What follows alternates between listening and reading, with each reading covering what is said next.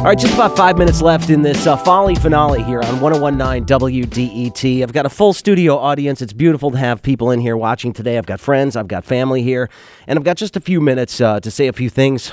It's going to be hard. So, I've been thinking about this for the last few weeks about what I wanted to say to everybody as I prepare to sign off. And you know, thinking about different themes and working with words, just wanting to make sure that I say the right things and don't forget people that are important to me. But I'm also aware that, you know, doing a laundry list of thank yous is no more exciting here and probably less so uh, than someone droning on during an awards show. So the goal, after all, is to gain listeners and not drive them away. So I'm going to try to be concise.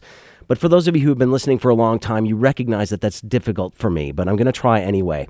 Now, there are some people here that I definitely need to acknowledge. Uh, first, my wife Debbie and my son Alex. Um, they put up with some long hours, uh, a lot of events that kept me away from home. And uh, when I was home, they shared me with my laptop and the book that I was reading for the interviews I had to do. Then they also put up with the cat naps that help make up for the sleep that I just frankly don't get. Morning hosts never really get over that lack of sleep. Uh, but they've been supportive and understanding beyond any reasonable expectation. Then there's the people here at WDET that put together this show, especially. People like Amy Miller, who is an absolute booking machine, provider of snacks. Uh, she fills a show like nobody else. Laura Weber Davis, who is a gifted sound editor, a fellow political junkie, and perhaps the most positive person outside of a Disney movie. Martina Guzman, who is filled with a sense of justice and a strong moral compass uh, and a desire to actually tell real stories. Anna Seisling is here, who has a calmness about her that makes things work better every day on the show. Matt Trevethan, easily the person I've spent the most time with in my career here at WDET, is absolutely unflappable, incredibly reliable, smart, and simply a very, very good friend. Sandra Svoboda, who has shown us all in the last year what a real work ethic is all about, and she's had a huge impact in a short amount of time. There's, of course, Joan Isabella, who taught me that it was okay to have fun while doing this job and always knew the right thing to say to get me on track on those days when I just wasn't there. Pat Batchelor, of course, for our good natured sparring about sports. And remember, Pat, the Tigers are going to be all right.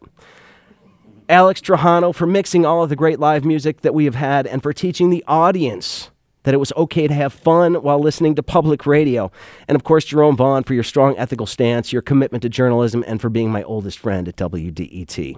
There are so many others uh, that work here. I can't get to all of them that are doing a great job and are going to keep this going. But I just want to sort of reiterate this fact. This show works because of this community that we have created together, this odd little pack of people that have come together around this show from all areas and all stripes, all walks of life. You came together to learn from each other, to speak out about things that you think are wrong, and praise the things that you think are right.